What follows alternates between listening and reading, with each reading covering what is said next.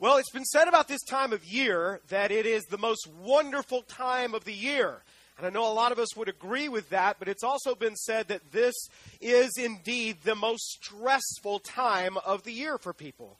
You have all the, the regular anxieties and stresses and all the stuff that you normally have to get done and all the pressures and all that stuff's going on in your life.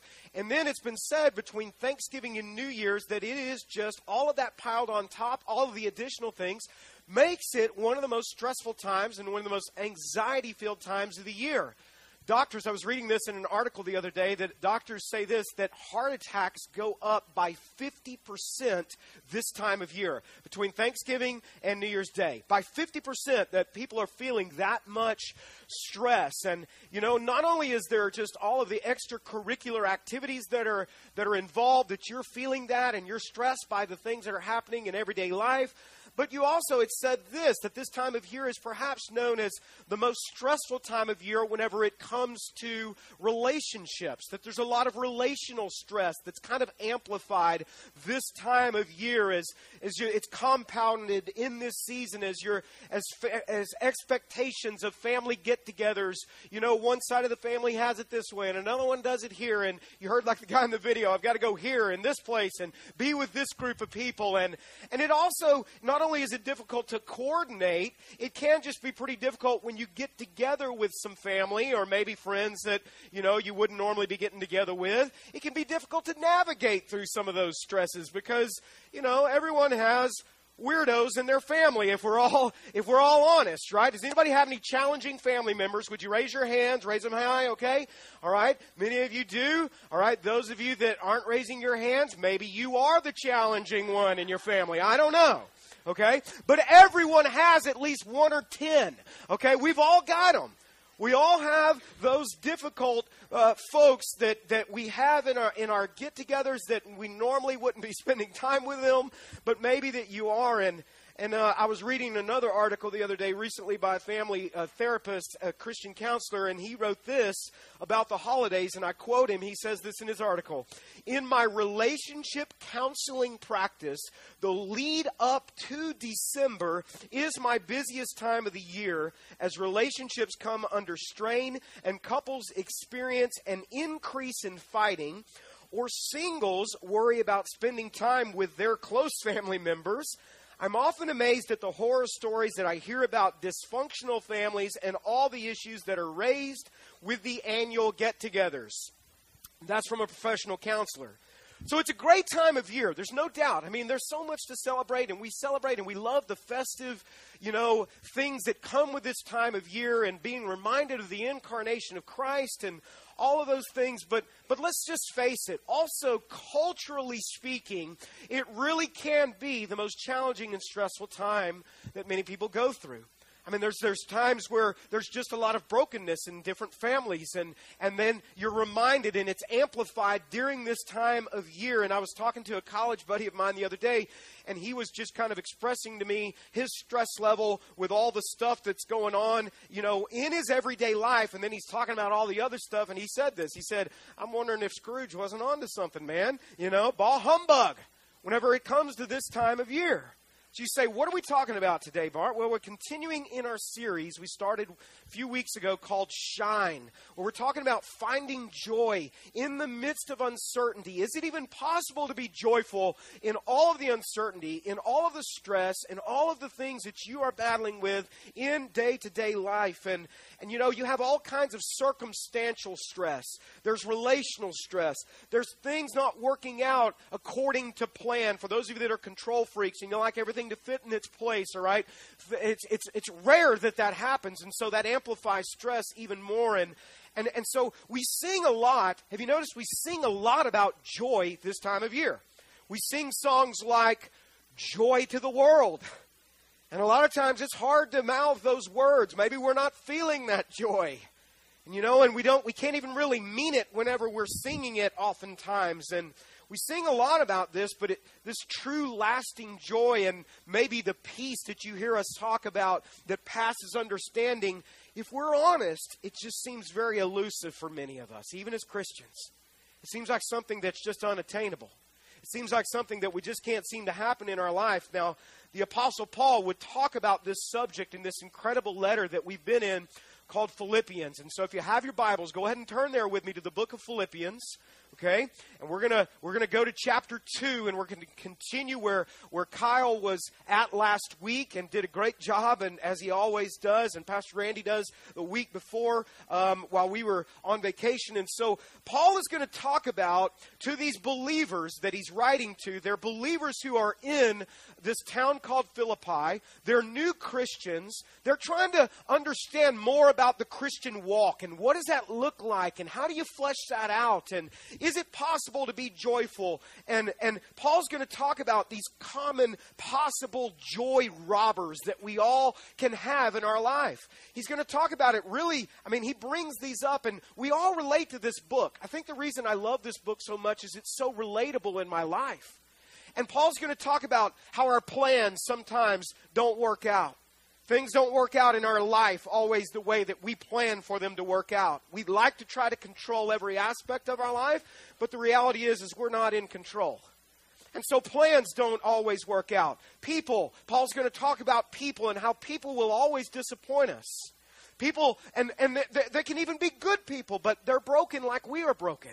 And so they're going to, people will disappoint us, and sometimes people will let us down. Paul's going to talk about that in this book. Paul's going to talk about possessions, and, you know, there's a lot of emphasis this time of year on possessions and material things, and people trying to find happiness through, if we can just make this perfect kind of, of Christmas, and then it often turns into a Griswold kind of Christmas. You know what I'm talking about? Where things don't always work out exactly. And man, that movie has a lot of great, a great, uh, you know, uh, things that parallel what we're talking about as well. Okay, and and and possessions that aren't going to last. The, the, the, we put so much effort into getting all the right presents for maybe our kids, and then within a, a, few months, they you notice that they're discarded and set aside, and you know, and maybe they're broken. I mean, you see what I'm saying? Possessions, you're not going to find it through that either. And Paul's going to talk about losing everything for the gospel. He's going to talk about our circumstances and how our circumstances are always changing, right? Jobs change, situations change, people change, our health uh, can change, you know, and situations can be difficult. And Paul was showing these believers in Philippi that it was indeed possible to have a joy that's unexplainable and a peace that is supernatural because Paul was encountering all of those situations where plans were failing, people were failing and possessions weren't, weren't there anymore, circumstances were changing and shifting. And we've been asking this question. We asked it in the first week. We said, is it really even possible? I mean, is this just a bunch of junk, or is it really possible to have something that's, that's different in our lives that's joyful? Is it, is it possible to be different in our lives? And now remember the context of Philippians. You got to remember it Okay, because uh, it's one thing for a guy standing up here to be telling you that it's possible to have joy in your life no matter what. And maybe you may be thinking, well, maybe he's not been through what I've been through. And you're right, I haven't, okay? I've got my own set of trials and struggles and problems. And, and for some of you, yours are greater than mine. I don't, I don't dispute that in any kind of way. But see, whenever Paul talks about this, you got to know there's great credibility there, right? When you know the context of this book, there's great credibility because Paul was imprisoned when he was writing this. Paul was experiencing all of these different things that we talked about that can be a robber of your peace and your joy in your life. His situation was far from ideal as he was in prison for, for certainly for, for loving Jesus Christ. People had certainly hurt him. His plans hadn't worked out. He lost all of his possessions, as he would talk about that in chapters 3 and 4, we'll get to in the coming weeks. We said in the first week of our series that if anybody had a reason for being a bitter, angry old man or, or person who's just an angry person, if anybody had a reason, I would tell you this Paul had a reason. Because his life had, had really externally had fallen apart. If anybody had a reason to be bitter and angry towards people, Paul certainly had a reason. So you see, he's got some credibility when he talks about joy. I may not have as much as, as others do, but Paul has credibility. We also said this, and I want you to think about this with me. every person that walks in these doors today, every person has been hurt by this world in some kind of way. Every person in this place has been hurt by somebody. Every person has been hurt by something. Some of you, again, more than others. Every person who walks in this place can choose to be bitter and miserable if you want to. Do you know that, right? Every one of you can. I can. You can choose that. Again, I'm not minimizing in this series that you're going through problems. You are. Paul's not trying to minimize that you have struggles in your life. You do. Okay, but what Paul is saying is that because of the gospel, there's something that's been made available to you to, to just really anchor you in this time that you're in in your life. If you want to be bitter, though, you can be bitter. And you can live your life as a bitter individual. And I've seen that happen in individuals over and over again. And I've seen and I've watched people go to their deathbed as bitter people. And I know that there are great regrets that they have in their lives whenever they make that choice. But as Christians, God, whenever He saves you, doesn't just zap you automatically up to heaven. I know we wish that He would, but He oftentimes doesn't. He doesn't do that. 99.99% of the time after you're saved, He leaves you here for a reason. And He has you here to, to shine in this darkness, in this culture of darkness that is all around us, in this culture of anxiety and fear and depression. God has you here, Christian, to be different to show that you can be different, that it's possible to have something different in your life. Now, this is something that I think is so important for us as Christians to remember. We need to remember that.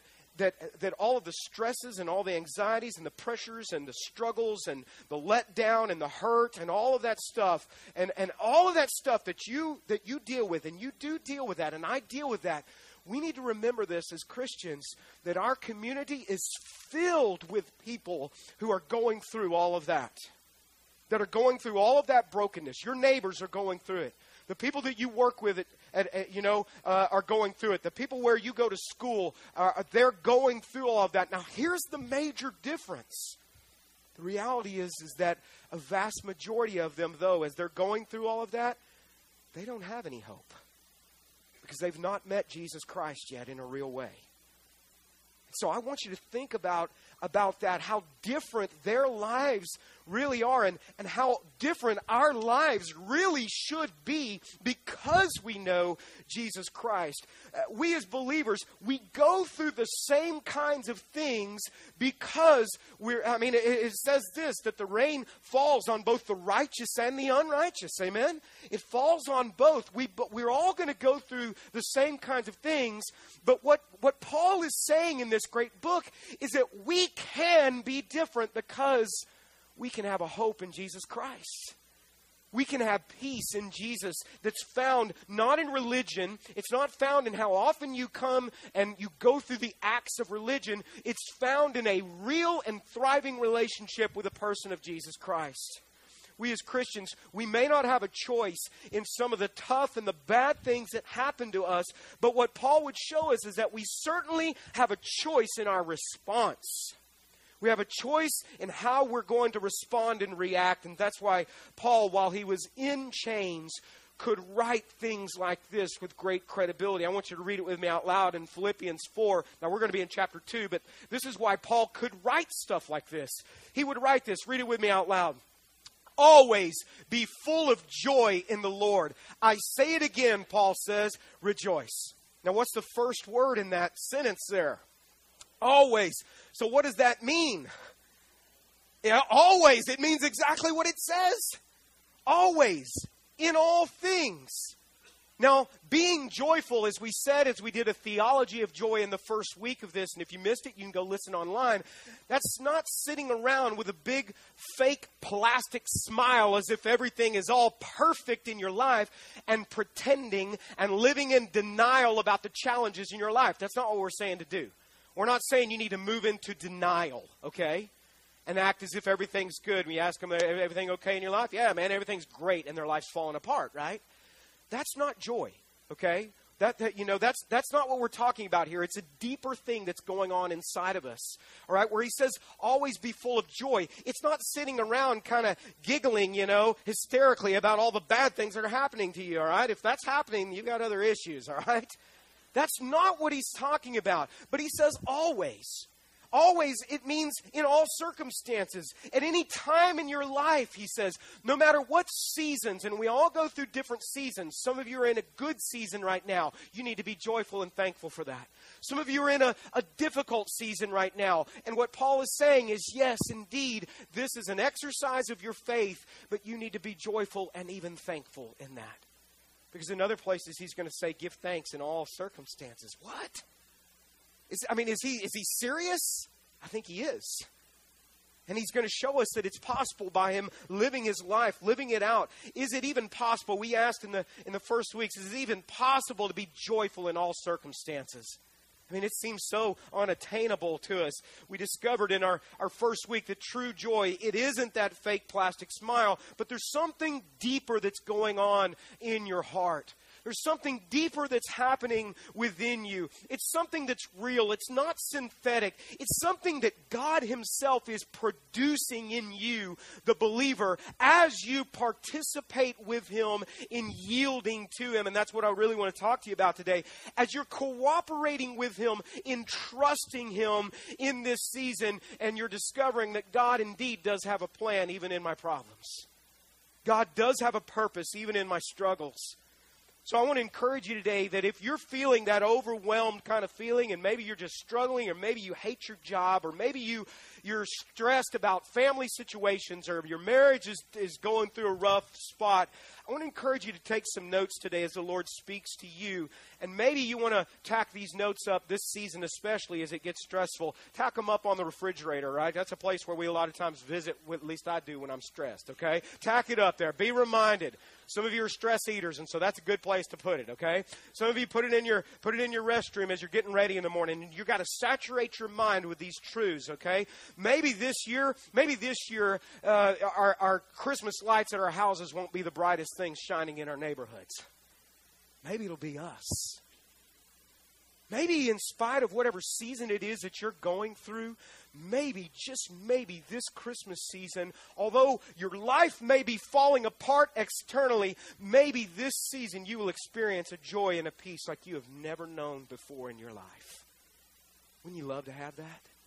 Well, that's what Paul's talking about in this great book he talks about how to have this. He talks about and, he, and, and the difference that he really that Christ really makes in our lives when it comes to actually having joy no matter what. And so let's let's pick up in chapter two. Now I want to just kind of recap just very quickly uh, what Kyle preached on, and I won't preach his message, but I want to recap the passage that he that he preached from last week to give us context for where we're going today. Okay, I want to read this in the message. Okay, and you can follow up there uh, if you like up on the screen. But this is what Paul writes in chapter 2, verse 1. And I won't read every bit of what Kyle read last week, but let me just hit a few key verses, okay? He says this, and I want you to listen because remember, he's talking to Christians, so he's talking to us today, those who are Christ followers. If you have gotten anything at all out of following Christ, he's talking to Christians, Christ followers. Well, that's a really powerful way to start what he wants to say. If you've gotten anything out of this, if it's more than just you going through the motions and checking in maybe on a, on a Sunday morning and then checking out of your faith the rest of the week, Paul's saying, He's saying if you've gotten anything at all out of following Christ, if His love has made any difference in your life, that's what you need to start asking yourself right now. Has He made a difference in my life? Am I different?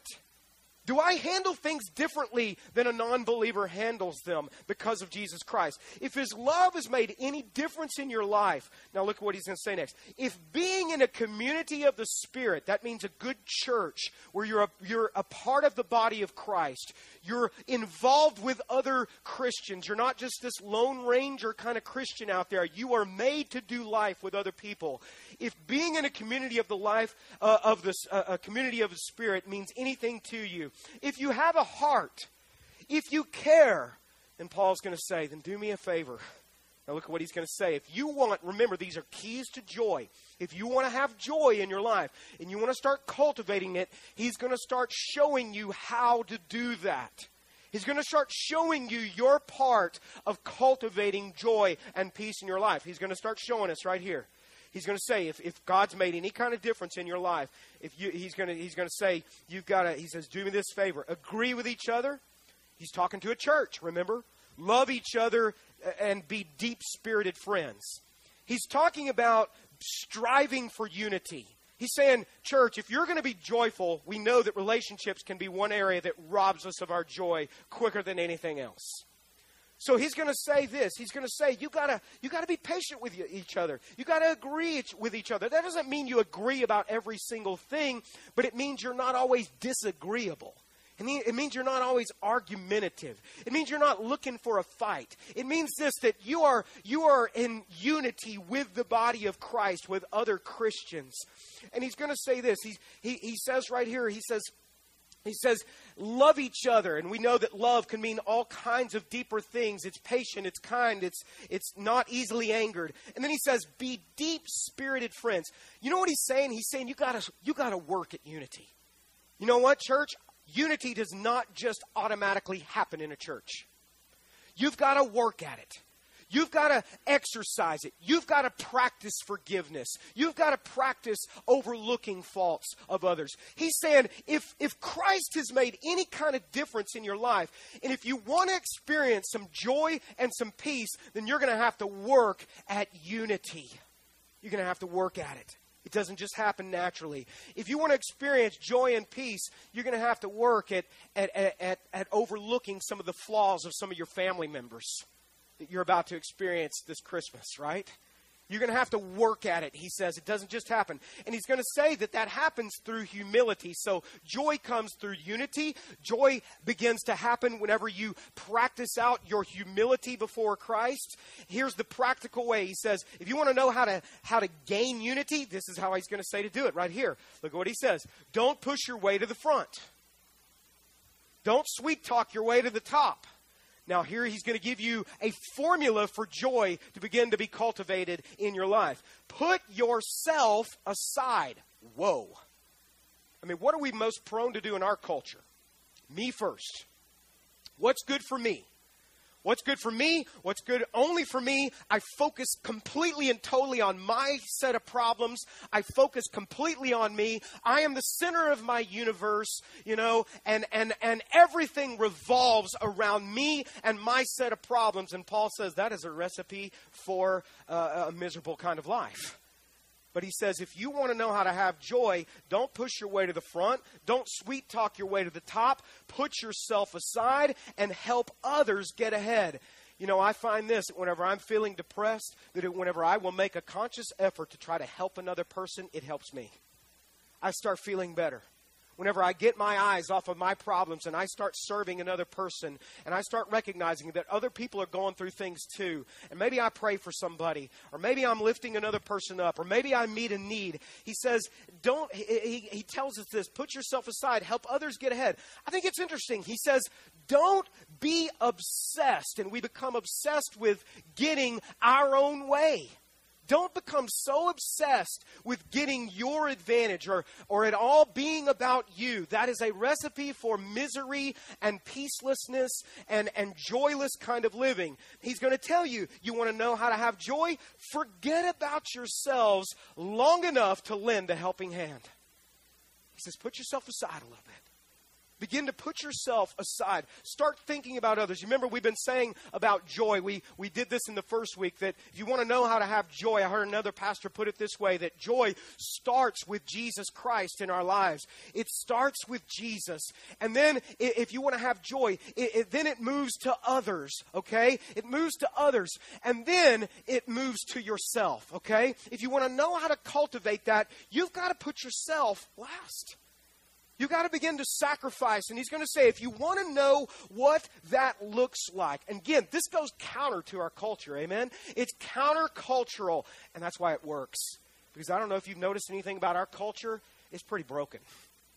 Because it's all flipped the other way, where it's all about me, it's all about myself, it's all about my problems, and he's saying, you got to flip it. You got to flip this in your life. It's got to be about Jesus first. It's got to be about others next in your life. That could be your family members that you're serving, and then yourself. Paul's going to say, and if you want to know what that looks like, look at what he's going to say in verse 5. Think of yourselves. You got to start thinking of yourself this way. Think of yourselves the way Christ Jesus thought of himself. So he's going to give us a great example. He's going to say, Think about Jesus long enough Think about him for a few minutes. And it's a great thing for us to be reminded of this time of year about the incarnation of Christ and the humbling experience that Christ went through, who, being fully God, came down, made himself one of us, took upon himself our sins, lived a humble life before us. And he's saying, Think of Jesus. Now look at verse, skip on down. He says in verse 7 He didn't claim special privileges, and he certainly had them because he was God. He didn't claim them. He didn't use them. He denied himself. Instead, it says he lived a selfless, obedient life, and then he died a selfless and obedient death. And the worst kind of death at that, he talks about it, a crucifixion.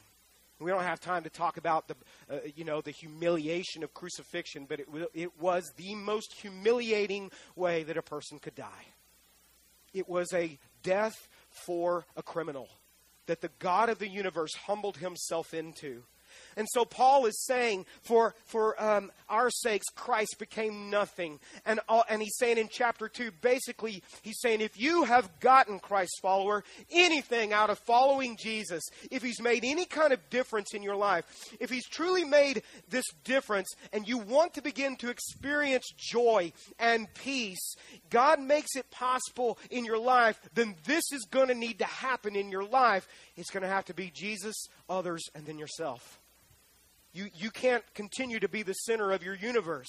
The big key is you realize that, that, that he says, put yourself aside. The big key is that he says, forget about yourself a little bit. Paul is saying the keys to joy are found in dying to self, in dying to your wants, in dying to self. It's not saying your problems aren't real. It's not going to a place of denial. It's just in God trusting that He is working in this, as we'll read in just a second, okay? He's saying if you want to know the, the keys to being more like Christ, okay, let's think about what Christ was like. You got the keys to joy are humility it's selflessness. It's being loving. It's being peaceable. It's being obedient to the Father because he said he lived a selfless, obedient life. He was obedient to the Father. Not my will, but your will. Remember that? Okay? And but but which this would suggest this the prescription for a miserable life, which many of us we already we already know how to do that. The prescription for a miserable life would be to think only of yourselves would be to think only about your problems, would be to be consumed with all the problems that you do have, and indeed you do have them, to let those, you know, run and dictate uh, what happens in your life, to be self absorbed, to be ungracious, to be unforgiving, to be disobedient to God. That is a, pres- a prescription for a miserable, joyless, peaceless kind of life. That's what he's saying. He's saying you got to flip it. You've got through God's power, flip this. And so, uh, uh you know, it, just think only about yourself. Now, Paul is going to begin to talk about our spiritual growth. He's going to begin to talk about how God begins to work in our problems. How God is not just about making you comfortable, but God, because He loves you, is about developing your character. He's making you to be more like his son Jesus. That's part of the process of what's called sanctification. I'm going to explain that in a second, okay? That's a big theological term, but it's not too difficult for us to grasp. It's, it's this process that God is making us more like Jesus as we are already saved, okay?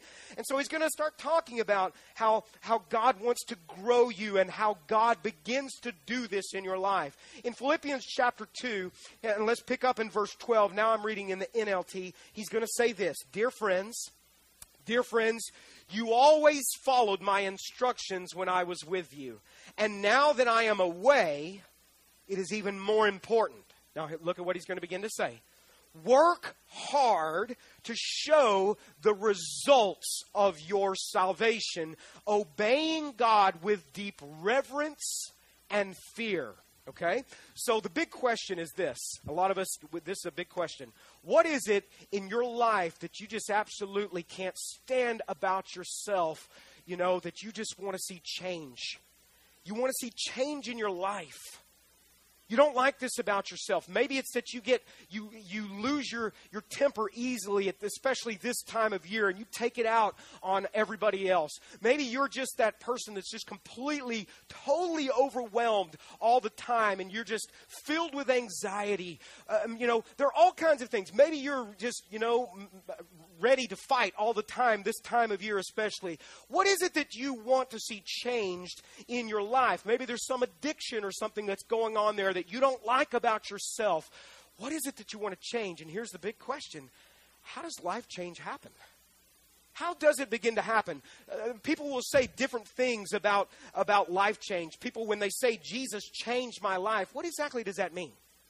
Is, does God just come and just all of a sudden zap you and now you're completely, totally sanctified and you're completely, totally holy and, and now you're completely changed and there's not any work that needs to be done in your life? Is that what happens to us? Does God just take us to heaven automatically? No, He takes us through a process. Okay? All right. How does how does it happen? Some people say, well, you just got you got to wait upon the Lord, and that's a passive approach. And there's truth in that that God does work in your life, and you you need to wait upon Him and be patient. Other people say, well, if it's going to happen, it's going to be up to me. You know, if it's up to me, if it's going to be, it's up to me. That's an activist viewpoint. So the question is, what am I supposed to do? Which one's right? I would tell you this: that they're both right, and they work together.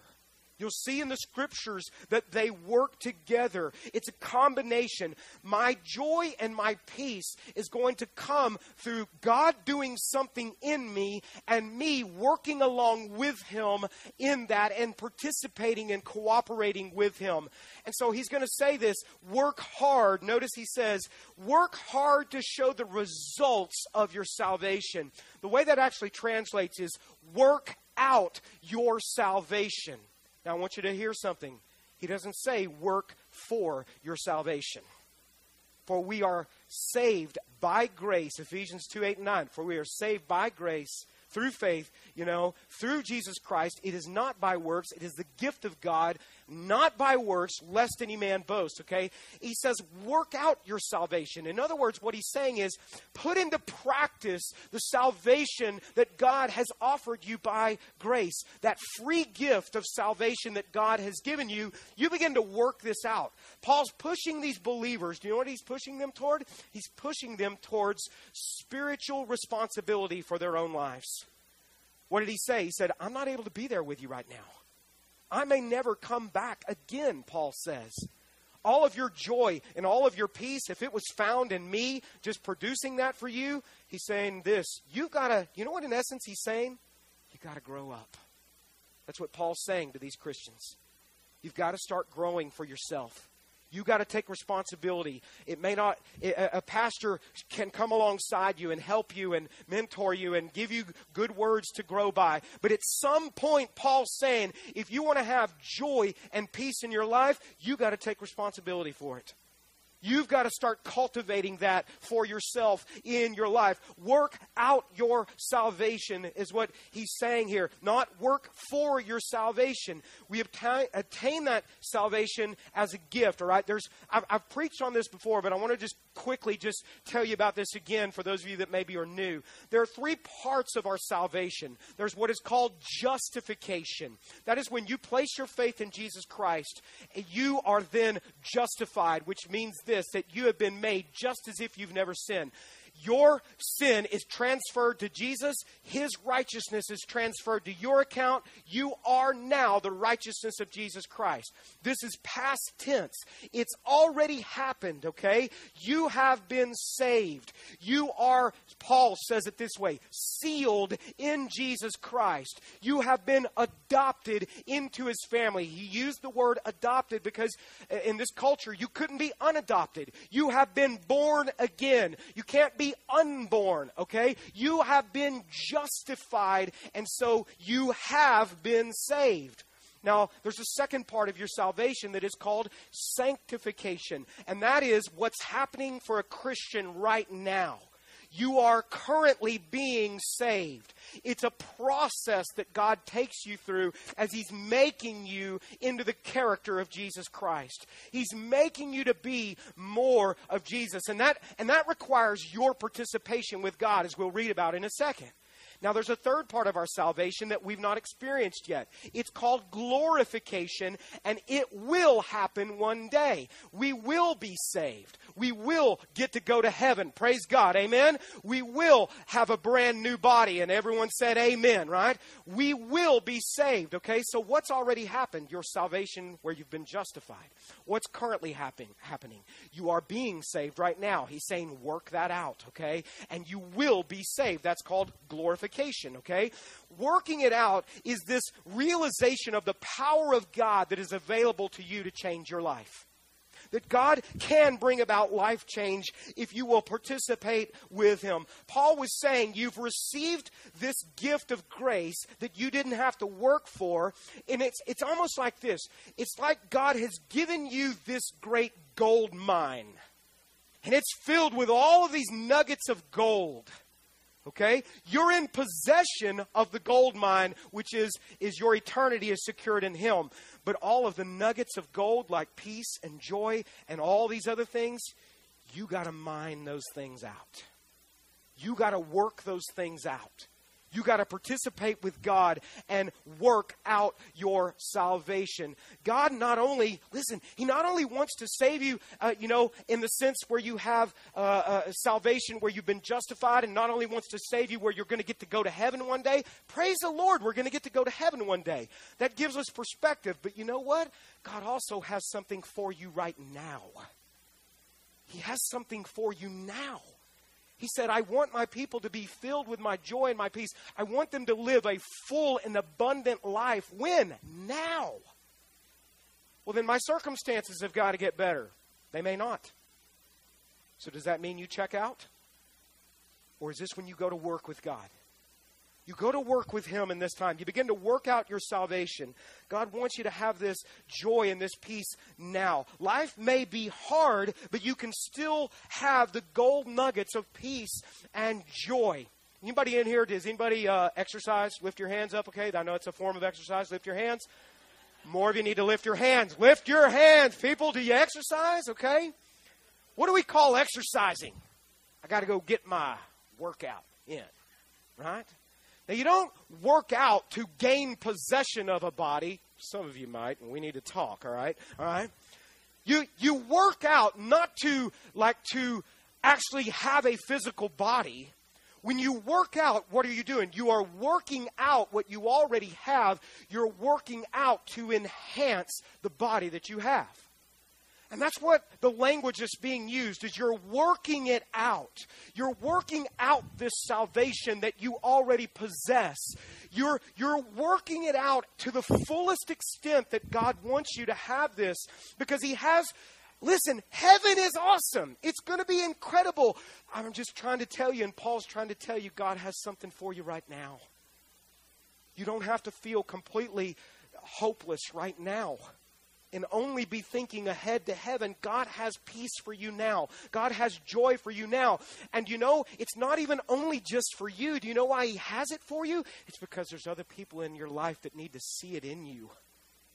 They need to see it that it's alive. They need to see that it's possible. They need to see that you can shine in the midst of all of the darkness. And so he's going to say things like this. Now, this is your part and his part. Look at verse 13. That was your part where he says, work it out. Verse 13, for, and this should give you some hope because I know you may be feeling pressure like, I got to make it all happen. No, you don't.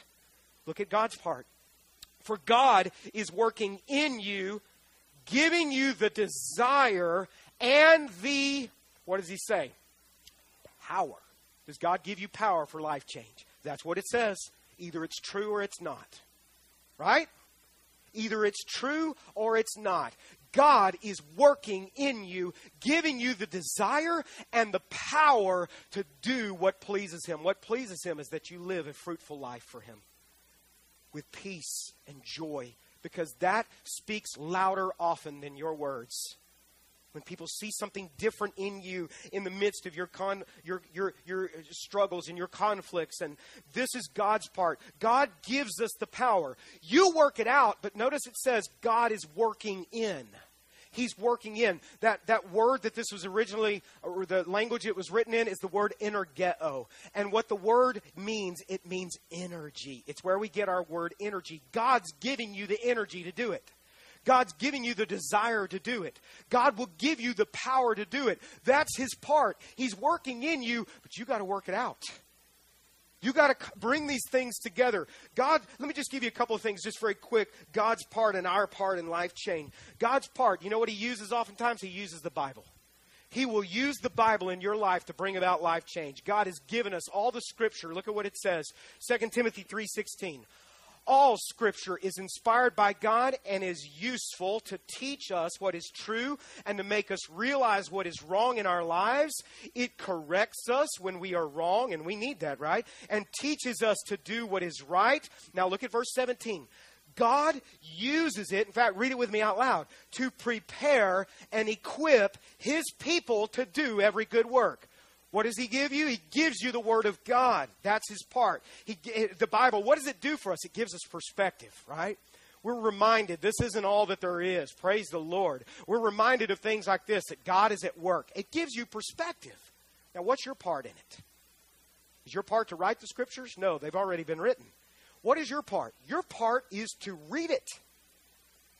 God's not going to force it upon you. Christian. You've got to cultivate it in your life. You've got to value the Word of God so much in your life that you realize that this is what brings about life change. That I'm going to do whatever it takes day in and day out to saturate my mind with the Word of God because let me tell you something, you are being saturated every single day with negativity. You're being saturated with darkness. It is all around you. It's, it's, it comes at you every single. So you need to you need to purpose. You know, even when you don't feel like it, it's like a workout. We don't often feel like doing it, but but after we do it, we're glad. We're glad I did something good for myself. I did something that's going to help me. I'm working out. I'm working it out what I know I should be doing within, okay? And so he's saying, so your part is to choose to read it. You don't get spiritually mature by osmosis. You must work it out, is what he says. You made a good choice today coming to hear the word of God proclaimed. That was a good choice, okay? Because God's working something in you through that. You participated with God when he led you here today. You're working it out when you get in a life group and you talk with other believers about the Word of God and, and you, you're working that out. When you get a reading plan and you're, you're doing that, you're working it out as you're saturating yourself with the Word of God. That's just one of the ways that He uses, uh, that He cha- brings change in our life. That's God's, God and us working together. They are all choices that we make to work it out. Okay, how, does, how else does He work in our lives? He works through His Holy Spirit, okay, to bring change in our lives. God puts His Holy Spirit in us. The moment that you trust in Jesus Christ as your Savior, the Holy Spirit comes and dwells and lives within you. He comes inside and he takes up residence within your life. That's God's part. The power of the Holy Spirit comes and indwells every believer. Look at Romans 8 11. The Spirit of God who raised Jesus from the dead. Now say the next part with me. Where does he live? He lives in you. Let me ask you something. Do you believe that? That the same power that raised Jesus from the dead is a power that resides within you as a believer. That's what it says. Either it's true or it's not. Are you, are you with me today? Either it's true or it's not. And if it's not, we need to pack up and go home. Either it's true or it's not. Where he says that God raised Jesus Christ from the dead, he will give life to your mortal bodies by this same Spirit living within you. God brings the power into your life. The Holy Spirit is God Himself who takes up residency within you. Now, what is our part?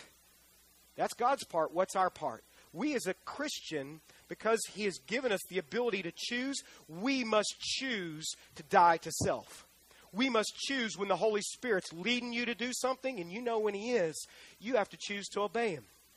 You have to choose to not just do your way, but to do the Spirit's way. You have to choose. Look at what he says in verse 6. If you were to skip up to verse 6, you've got to yield to the Spirit. So look at what he says in verse 6. So letting your sinful nature, do you see it's an action? We let our sinful nature oftentimes control our mindset. So letting your sinful nature, because remember, he's talking to Christians, control your, your sinful nature, control your mind, what does that lead us to? Death. It leads us to negativity. It leads us to joylessness. It leads us to a lack of peace and anxiety and stress and all that. Letting your sinful nature, but look at what he says, but letting or yielding to the Spirit, letting the Spirit control your mind. Read it with me, church. What does he say? What does that lead to? Life and what? Do you believe it? He's made it available. He's working it out in your life right now. He's working it in as you, but you must work it out. You work and participate with Him. Now, I'm going to tell you something. I know we don't like to hear this. You know God's number one goal in your life? You ain't going to like it. It's not for you just to be happy right now. Are you ready to throw rocks at me? It's not for you just to be happy. See, that's all our world and, and, and people that don't know Christ, that's all they want is just happiness right now. Happiness right now. God has something bigger that's working in you. It's not just happiness. Do you know what it is? It's your holiness. It's not your comfort. Do you know what it is? It's character. He's working it in you. He's working in you. But you got to work with Him in this. He's not just going to zap you and make you peace filled. You got to cultivate it. He's not just going to zap you and all of a sudden you're just all joyful. You got to work at it some with Him. The great thing is that He even makes it possible. Amen. That changes everything. He makes it possible. You know what else he uses? Sometimes, whenever whenever he uh, can't get our attention with a word and he can't get our attention with his Holy Spirit, sometimes he uses this. He uses circumstances. I would say for most of us, this is what he uses maybe more than anything else because I'm just being honest about myself. I'm a little thick headed. You know, look at what he's going to say about this. Romans 8 28. I love this. And we know there's a confidence there. You're walking with confidence. And we know that God causes everything to work together for the good. It doesn't say everything is good because it's not. God causes everything to work together for the good of those who love God and are called according to his purpose for them. Now, look, for God knew his people in advance, and he chose them to become like his son. That's sanctification. That's you are being saved right now. Okay? There's nothing that could come into the life of a believer without God's permission. Nothing. He's sovereign over all things. He doesn't say all things are good, but in his sovereignty it says because God is all powerful, God can use it all for good in our lives. There's a divine pattern at work there. You say, well, where are my problems coming from? Did I cause them? Sometimes. More times than not, we do. Did the devil cause them? Sometimes he does. He certainly comes at us and can attack us. Does he cause all of our problems? No. Sometimes we're our own worst enemy, right? Does God cause them? Sometimes God does. Out of love, He disciplines His children when we need it sometimes, right? The, the point is that it doesn't necessarily matter what the source is. It's that we recognize that no matter what the source is, is that in faith we trust that God in His sovereignty can use everything in our lives to make us more like Jesus. Everything. That's our God can use anything that you're going through, even if you caused it. You know what that means? God can use your mistakes. Say, I blew it, man. We all do. But God, because He's God, can use our mistakes. God can work in them. You know, the devil inflicts something upon you. Think about what happened to Joseph and what did Joseph end up saying? He recognized the hand of God. What men meant for evil in my life, God caused for good. God is sovereign. God is at work. There were times when, you know, think about this when Jesus was lonely. There were times when Jesus was tempted, times when Jesus was depressed to get angry or blow up and be impatient. And God allowed Jesus to go through those kinds of things. Why in the world would we think that we would be spared from that? How are we ever going to know what, what it is like to be like Jesus if we don't also understand the suffering? And understand that God is still good.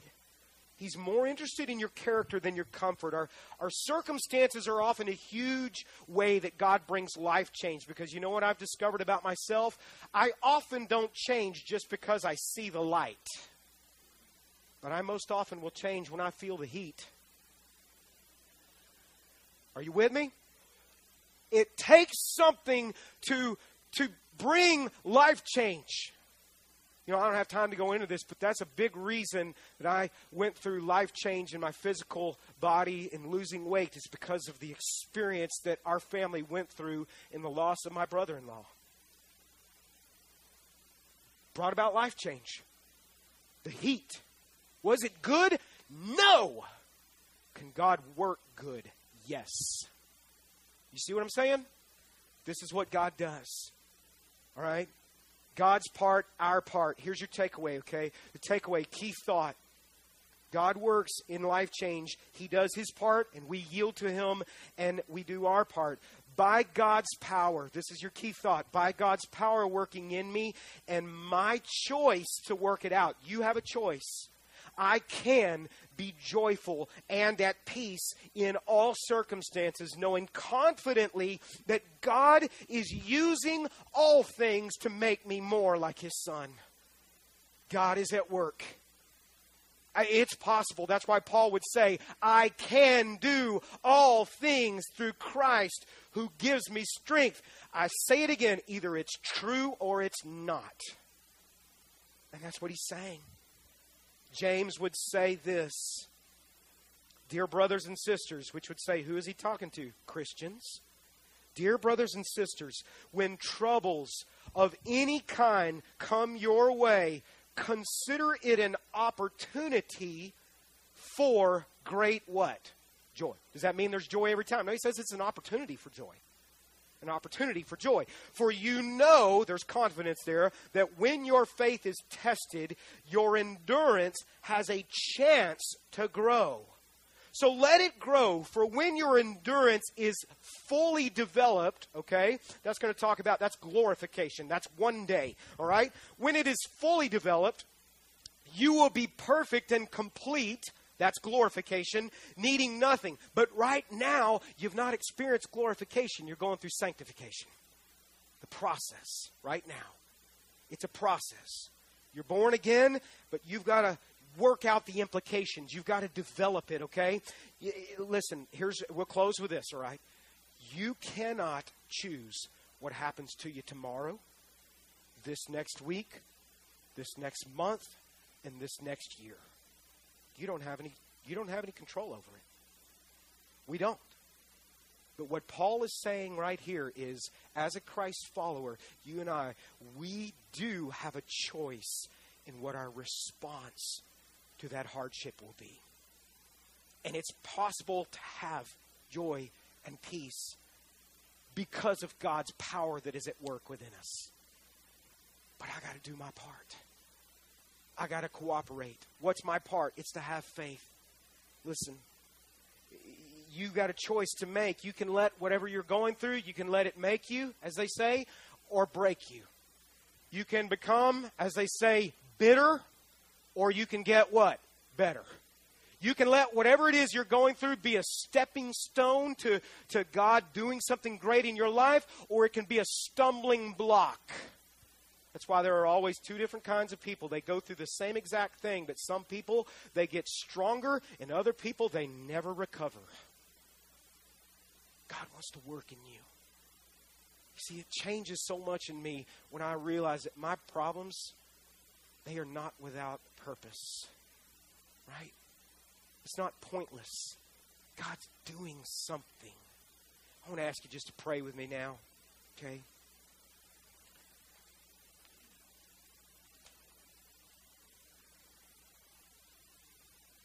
Paul would write, let me just read this verse over you. Just listen to it, okay?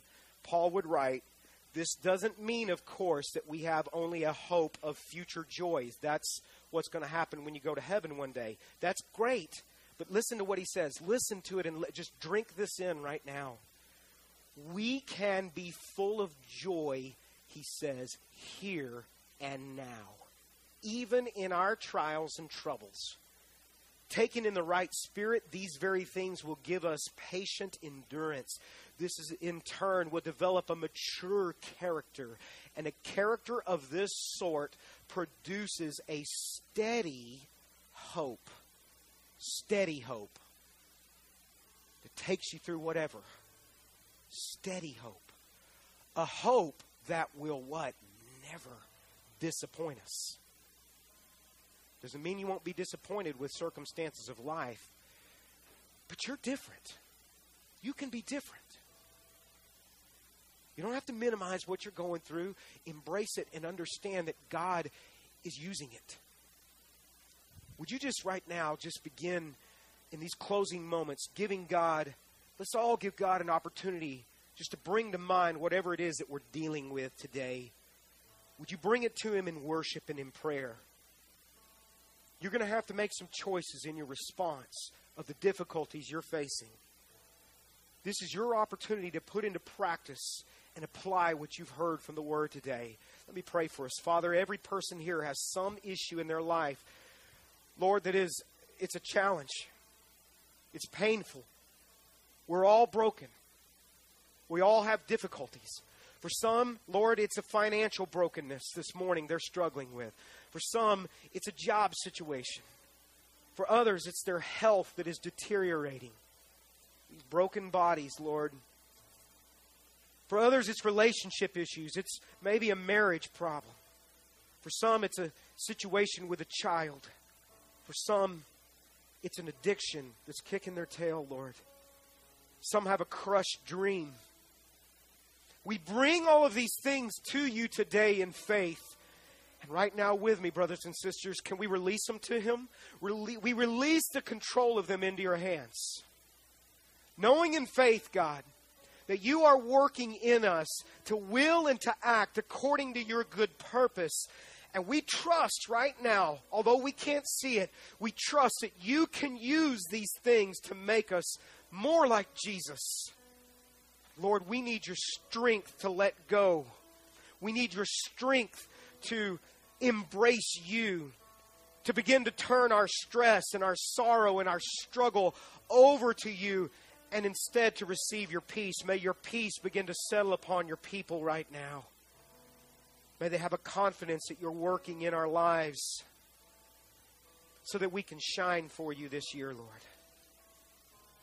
Just release those things to Him.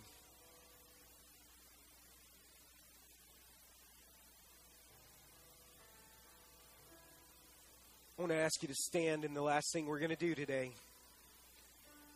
is we're going to just sing a song where we declare our hope to God. Just Danny's just going to take us through a, a verse or a chorus. It's not long. We got to get out of here because there's another service. But would you make this a song of worship to God? I would say this if you need prayer, this altar is open. We want to pray for you. If you'd like to come forward, if you'd like to remain seated, this is a time of worship and prayer.